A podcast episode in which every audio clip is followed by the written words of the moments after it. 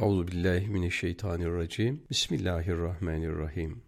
Muhammedur Resulullah vellezine ma'ahu eşiddâ'u alel küffar ruhamâ'u beynehum terahum rukkan sücceden yebtevûne fadlen minallahi ve ridvana simâhum fi vucuhihim min eseri sucud ذَٰلِكَ مَثَلُهُمْ فِي التَّوْرَاتِ وَمَثَلُهُمْ فِي الْإِنْجِيلِ كَزَرْعٍ أَخْرَجَ شَطَأَهُ فَآزَرَهُ فَاسْتَغْلَظَ فَاسْتَوَى عَلَى سُوقِ يُعْجِبُ الزُّرَّاءَ لِيَغِيظَ بِهِمُ الْكُفَّارِ وعد الله الذين آمنوا وعملوا الصالحات منهم مغفرة وأجرا عظيما Sadakallahül azim. Muhammed Aleyhisselam Allah'ın Resulüdür. Onun beraberindeki müminler de kafirlere karşı şiddetli olup kendi aralarında şefkatlidirler. Sen onları rükû ederken, secde ederken, Allah'tan lütuf ve rıza ararken görürsün. Onların alameti yüzlerindeki secde izi, secde aydınlığıdır. Bunlar Tevrat'taki sıfatları olup İncil'deki meseleleri ise şöyledir. Öyle bir ekin ki filizini çıkarmış, sonra da onu kuvvetlendirmiş. Derken kalınlaşmış da artık gövdesi üzerinde doğrulmuş. Öyle ki ikincilerin hoşuna gider, kafirleri de öfkelendirir. İşte böylece Allah Celle Celaluhu onlar gibi iman edip makbul ve güzel işler yapanlara bir mağfiret ve büyük bir mükafat hazırlamıştır. Fetih Suresi 48'e 29 Bu ayeti kerime ile alakalı Yahudilik, Hristiyanlık ve Müslümanlık hakkında bir mukayese. Hz. Mesih aleyhisselam olabildiğine maddeci bir topluma peygamber olarak gönderilmiştir. Böylesine maddeci bir topluluğun ıslahı adına Hz. Mesih aleyhisselam onların karşısına ruhçu bir düşünceyle çıkmış ve onların maddeci düşüncelerini tadil etmiştir. Müşrikliği ve putperestliği doğrudan doğruya din ünvanı ve din referansıyla diyanet blokajı üzerine oturtan toplumların daha sonra o dini telakkiden sıyrılıp yeni bir dini düşünceye ulaşmaları oldukça zordur. İşte Hz. Mesih aleyhisselam mebus bulunduğu toplumdan maddeciliği tadil ederek metafiziğe kapı aralamış ve aynı zamanda vahiy semavi ile ifrat ve tefrite girmeden madde ve ruh arasında bir denge tesis ederek bu zorluğu aşmıştır. Ne var ki daha sonra gelen onun müntesipleri bu dengeyi muhafaza edememiş, bundan dolayı da zamanla bütün güçleriyle ruhçuluğa ve spiritüalizme yönelerek maddeyi bütün bütün inkar etmişlerdir. Kur'an-ı Kerim'in de ifadesiyle onlar ruhbanlığı kendilerine farz kılarak sözde bununla değerler üstü değerlere ulaşacaklarını zannetmişler. Oysa ki onlara böyle bir zorluk tahmil edilmemişti. Evet onlar Allah'ın Celle Celaluhu rızasını tahsil maksadıyla dinin ruhunda olmayan şeyleri icat etmiş ve daha sonra da icat ettikleri bu şeylere yenik düşüp onların ağırlığı altında dinin aslından uzaklaşmışlardı. Halbuki meşru dairedeki zevk ve lezzet hem keyfe kafi hem de zaruri ve lüzumludur. İnsan için aile hayatı, çoluk çocuk hayati bir ihtiyaçtır. Onların bir kısmı bu mübaha karşı müstenkif kalmış ve farkına varamayarak o işin gayri meşru levsiyatı ile hayatlarını kirletmişlerdir. Hristiyanlıkta bu türlü daha birçok tağyir, tahrif ve yanlış anlamalar mevcuttur. Örneğin İncil'de eğer yüzüne bir tokat vurulursa dön diğer yüzüne de bir tokat vursunlar diye bir ifade vardır. Günümüzde bu mana ve ruh belli ölçüde değerlendirilebilir. Bu bir nevi dövene elsiz, sövene dilsiz sözünün değişik bir versiyonudur. Ancak insanların zulümlere karşı teslimiyetçi bir şekilde davranmaları yanlışlığa da açıktır. Zira zulmedenler hiçbir zaman zulmetmeye doymazlar. Hristiyanlık zuhur ettiği zaman itibariyle değişik baskılar altında kendini anlatma ve kendini ispat etme imkanını elde edememişti. Bu baskı ve zulümlere karşı onlara mukabele etmeme fikri aşılanmış ve bu daha sonra onlarda bir karakter haline gelmiştir. Bu düşüncenin uzantısı olarak onlar harp etmemeyi, kendilerine ne yapılırsa yapılsın karşı koymamayı ve dünya zevklerinden uzak kalarak ruhbanca bir hayat yaşamayı vesaire bir disiplin olarak benimsemişlerdi. Ne var ki bu disiplinlerin pratik hayattaki yansımalarına bakıldığında manzaranın hiç de aslına uygun ve iç açıcı olmadığı görülecektir. Çünkü onlar bugün dünyanın değişik yerlerinde esefle müşahede etmekteyiz, benimsedikleri bu prensiplere aykırı olarak yer yer hayatın karşılarına çıkardığı ve insan fıtratının bir gereği olan ihtiyaçlarını gayrimeşru yollardan giderme ve duygularını tatmin etme yollarına girmişler. Uzantıları günümüze kadar gelen kanlı savaşlar yapmışlar ve birçok insanın haksız yere ölmesine sebep olmuşlardır. Hz. İsa Aleyhisselam'ın materyalist bir topluma uyguladığı ıslah hareketi, aynı zamanda kendisinden sonra gelecek olan ve müjdesini de bizzat kendisinin verdiği insanlığın iftihar tablosuna sallallahu aleyhi ve sellem giden yolları da açmıştır. Ancak başta da ifade ettiğimiz gibi onun daha sonraki müntesipleri Yahudi ifratına karşı tefrite düşerek bütün bütün fiziği de maddeyi de inkar etmişlerdi. Yukarıdaki Fetih suresinin en sonunda yer alan uzunca ayeti kerime bu mevzuya ışık tutmaktadır. Burada o ayeti kerime ile alakalı birkaç hakikati arz etmek istiyorum. Ayet Muhammedur Resulullah diye başlamaktadır. Ayet-i kerimenin başındaki bu ifadeyle Peygamber Efendimizin sallallahu aleyhi ve sellem risaleti vurgulanmış ve değişik yerlerde geniş olarak bu hakikat ifade edildiği için de icmalen geçilmiştir. Bu ayeti kerimede daha ziyade Kur'an-ı Kerim Efendimizin sallallahu aleyhi ve sellem etrafındaki insanlara dikkat çekmekte ve değişik evsaf ve kategoriler halinde birbirinden farklı maddeye ve manaya bakan yanları ile onları nazara vermektedir. Muhammedur Resulullah önemli ve hayati bir gerçektir. Bunun için Sadi, Üstadın da mektubatta ifade ettiği gibi Muhammedur Resulullah demeden rah selamet muhaldir der. Necip Fazıl merhum da bu hakikati ifade adına Paskal'ı koştura koştura rıhtıma kadar getirir ancak Muhammedur Resulullah demediği için gemiyi kaçırdığını söyler. Evet bu manada Efendimizin sallallahu aleyhi ve sellem rasat noktasına ulaşmayanın sahili selamete ulaşması zordur. Şimdi tekrar ayeti kerimenin mevzumuzla alakalı yönüne dönelim. Peygamberle beraber maiyet-i nebeviyye eren herkes maiyet-i ilahiyede ermiş demektir. Bir yönüyle alemi cismaniyet ve alemi halka ait. Efendimiz de sallallahu aleyhi ve sellem maiyet aynı zamanda alemi emre ait belki Cenab-ı Hak'la Celle Celaluhu maiyetin bir iz düşümüdür.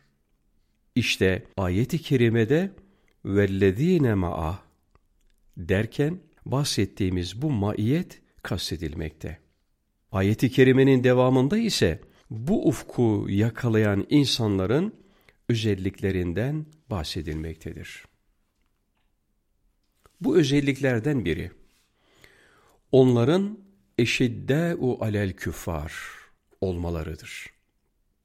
Yani mahiyetlerindeki inanma istidadını körleten bunca delail Allah'ın Celle Celaluhu varlığını ilan ederken bütün bütün onları tekzip edip inkara sapan ve Allah'ın Celle Celaluhu yaktığı ilahi meşaleyi söndürmeye çalışan insanlara karşı şiddettirler. İkinci özellikleri ise ruhamâ'u beynehum.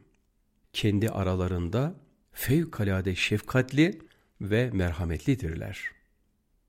Devamla bu özellikler terahüm rukkaan sücceden yebtevune fadlan minallahi ve ridvane. Sen onları sürekli rükû ve secde halinde görürsün.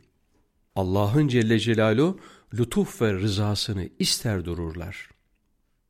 Demek ki onlar ayaklarını koydukları aynı yere başlarını da koyarak bir halka haline gelmiş ve böylece Allah'a Celle Celaluhu en yakın bulunma halini ihraz etmiş kimselerdir. Aynı zamanda onlar her şeylerini Allah'ın Celle Celaluhu fazlından bilirler. Zaten neticede onların istedikleri de sadece ve sadece Allah'ın Celle Celaluhu rızasıdır. Simehum fi vucuhihim min eseri sucud. Onların nişanları yüzlerindeki secde izidir. Zelike meseluhum fit Tevra işte bunlar ümmeti Muhammed'in aleyhissalatü vesselam Tevrat'taki vasıflarıdır. Tevrat, Hz. Musa aleyhisselama inen ve daha sonra tahrif edilerek büyük ölçüde hüdanın yerini hevanın, ruhun yerini maddenin aldığı bir kitaptır. Tevrat'ta ümmeti Muhammed sallallahu aleyhi ve sellem anlatılırken manevi yönleri ve yanları ile ve metafizik cepheleriyle anlatılmaktadır. Diğer taraftan ve meselühüm fil İncil. Onların İncil'deki vasıflarına gelince kezer'in. Onlar tıpkı bir ekin gibidirler. Ekin tohumla meydana gelir ve maddidir. Tohum bir cisimdir ve tıpkı yumurtadaki ukde-i hayatiye ve insandaki sperm gibi hayat programı yüklenmiş bir cisim. Ahraca şad'ehü topraktan rüşeymini çıkarır ki o da bir maddedir. Şad'a kelimesinde maddi yapının zuhuru gibi bir musiki de gizlidir. Burada her kelime mükemmel sözcüğüyle ifade edilemeyecek ölçüde seçilmiş. Seçilmiş ve adeta bir dantelanın atkıları halinde örgülenmiştir. Festaglava, gızzet kazanır, kalınlaşır, sertleşir. Burada da mesele yine hep madde etrafında dönmektedir. Zira mananın, ruhun, metafiziğin kalınlaşması söz konusu değildir. Festeve, o maddi yapı üzerinde kalkar, doğrulur demektir. Ala suqihi, insanın sakı bacaklarıdır. Filiz ve ağacın sakı ise sapıdır. Yu'cibü zürra'a, öyle ki tohumu toprağın bağrına atan insan bile onu bu haliyle gördüğü zaman şaşkınlıktan kendisini alamaz. لِيَغِيظَ bihimül küffar. Netice itibariyle kafirleri öfkelendirsin diye. Bu ise başkalarının gözünü doldurması, onların içine takdir, dehşet ve korku salması gibi hep maddeye müteallik şeylerdir.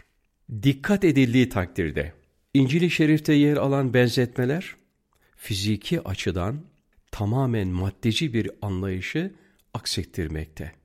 Ve her şey mahsusata müteallik yanları ile nazara verilmektedir. Tevrat'ta zikredilen hakikatlar ise hiçbiri elle tutulur, gözle görülür ve pozitivistçe mülahazalarla mahsusata tahallük eden şeylerden değildir. Bunların hepsi adeta insanları alemi emir ve mücerret hakaik etrafında dolaştıran manevi mefhumlardır. İşte bu incelik Seyyidine Hazreti Mesih'in aleyhisselam konumunu anlama bakımından çok önemlidir.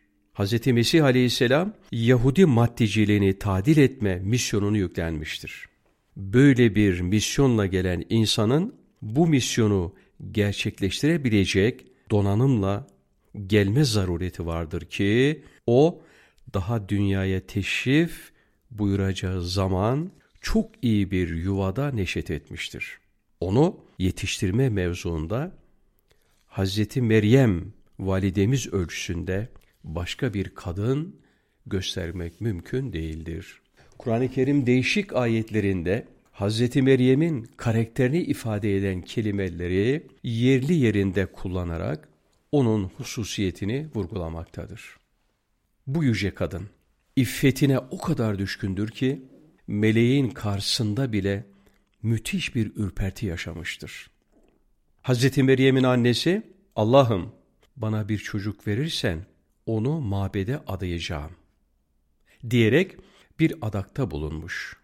Ancak çocuk kız olarak doğunca teessür içinde bu kutlu anne ben erkek çocuk bekliyordum ki onu mabede adayayım demiş.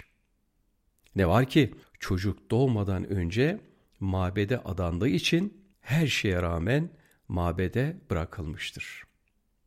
Seyyidetine Hazreti Meryem validemiz maneviyatla lebalep bir şekilde ilahi varidatı iliklerine kadar teneffüs edeceği böyle bir metafizik ortamda neşet etmiş.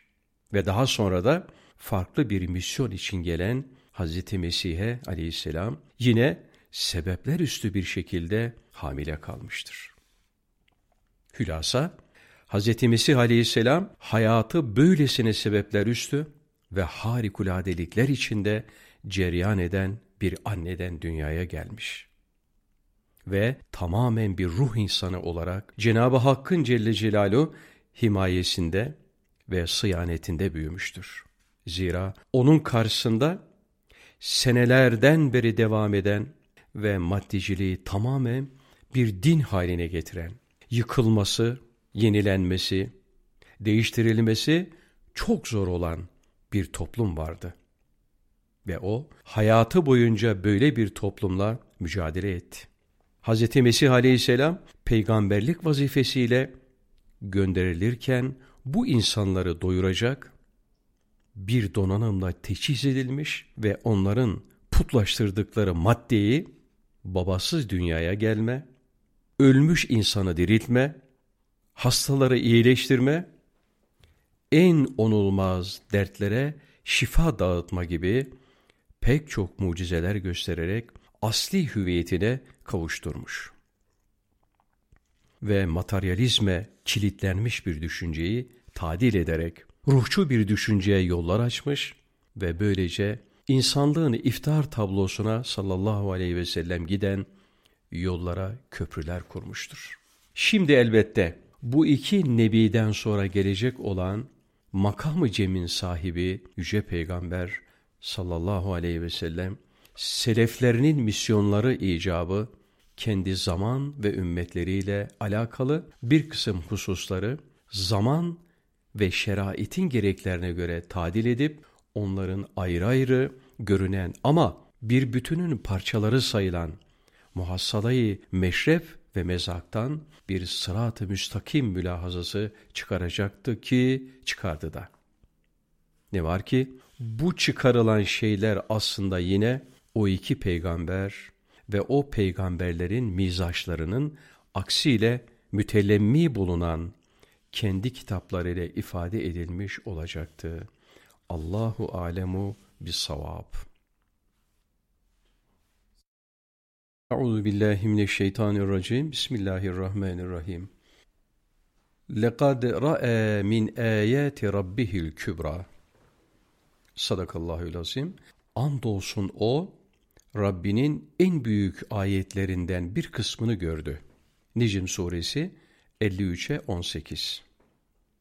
Bilindiği gibi bu ayeti kerime Efendiler Efendisi Efendimiz Aleyhisselatü Vesselam'ın Miraç yolculuğunun anlatıldığı yerde geçer. Ayeti kerimenin ona bakan yönü mahfuz. Burada bu özel konunun dışında pek çok hakikata kapı aralandığı da bir gerçek. Onun Cenab-ı Hakk'ın Celle Celalu varlığını gösteren afaki ve enfüsi, delilleri gözüyle görmesi. Gözüyle gördüklerini bir iç müşahedeyle hakiki bulutları içinde sizip değerlendirmesi. Böyle bir ruhiyetin lütfi neticesi. Evet, bu büyük insanın nazarı külli olduğundan müşahedesi de muhittir. Bu itibarla da ilahi tecellileri manisiz, hailsiz, perdesiz, engelsiz görebilir. Görüş ufku böyle olan birinin söyleyeceği sözler hakkında ise sıradan insanlar hiçbir kritikte bulunamazlar. Arzda durup semayı seyredenlerin nazarı ile evinde oturup burnunun ucunu bile göremeyenlerin nazarı elbette ki bir olamaz. İster ayetle, kübra, sıfat mevsuf şeklinde düşünülerek, Rabbinin en büyük ayetlerinden bir şey gördü diyelim. İster min kelimesini zait farz ederek, Rabbinin en büyük ayetlerini gördü şeklinde anlayalım.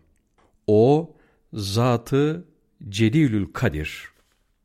Minveç'in o şahsı semi o basir, zaman mekan üstü, gök yolculuğunda Cenab-ı Hakk'ın Celle Celaluhu rububiyetinin mucizelerinden ve eşyanın perde arkası acayibinden öyle büyük alametlerle yüz yüze geldi, öyle aşkın temaşalara açıldı ve öyle erilmez müşahede ufuklarına erdi ki, onun dolaştığı o makam ve mertebelerdeki ilahi tecellileri hiçbir beyan ve ifadenin ihata etmesi ve seslendirmesi mümkün değildir.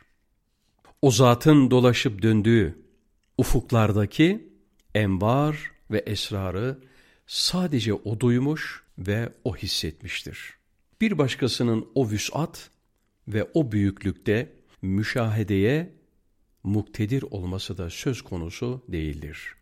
Zira o ölçüde büyük olmayan, öyle bir masariyetin varidatı sayılan Ayetül Kübra'yı göremez.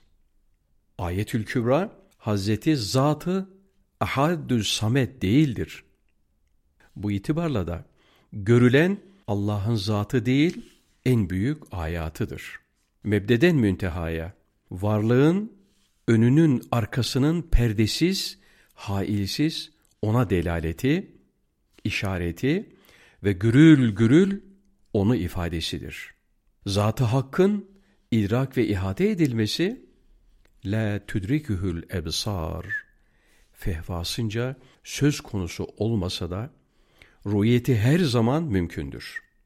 Ancak ayet-i kerimenin tasrihiyle görülen o değil, onun peygamberimize sallallahu aleyhi ve sellem müyesser olmuş en büyük ayatıdır. Bu rüyet ve bu temaşaya kainat kitabının mürekkebi ve hılkat ağacının çekirdeği, o şerefi nevi insanın aleyhissalatü vesselam nuru olması itibariyle kendi hakikatının kitabını okuma ve mahiyeti münkeşifesinin ağaç, dal, yaprak ve meyvesini müşahedede diyebiliriz. Ki böyle bir seyahat varlığın ilk plan ve projesiyle alakalı kader kalemlerinin cızırtılarının duyulabildiği zaman ve mekan üstü noktadan arşın gölgesinde aram etmeye ve rıdvan ufkunda iltifata ermeye kadar up uzun bir mütalaa ve müşahedenin ünvanı olmuştur. Allahümme erinel hakka hakkan verzukna ittiba'a ve erinel batıle batılen verzukna iştinabe.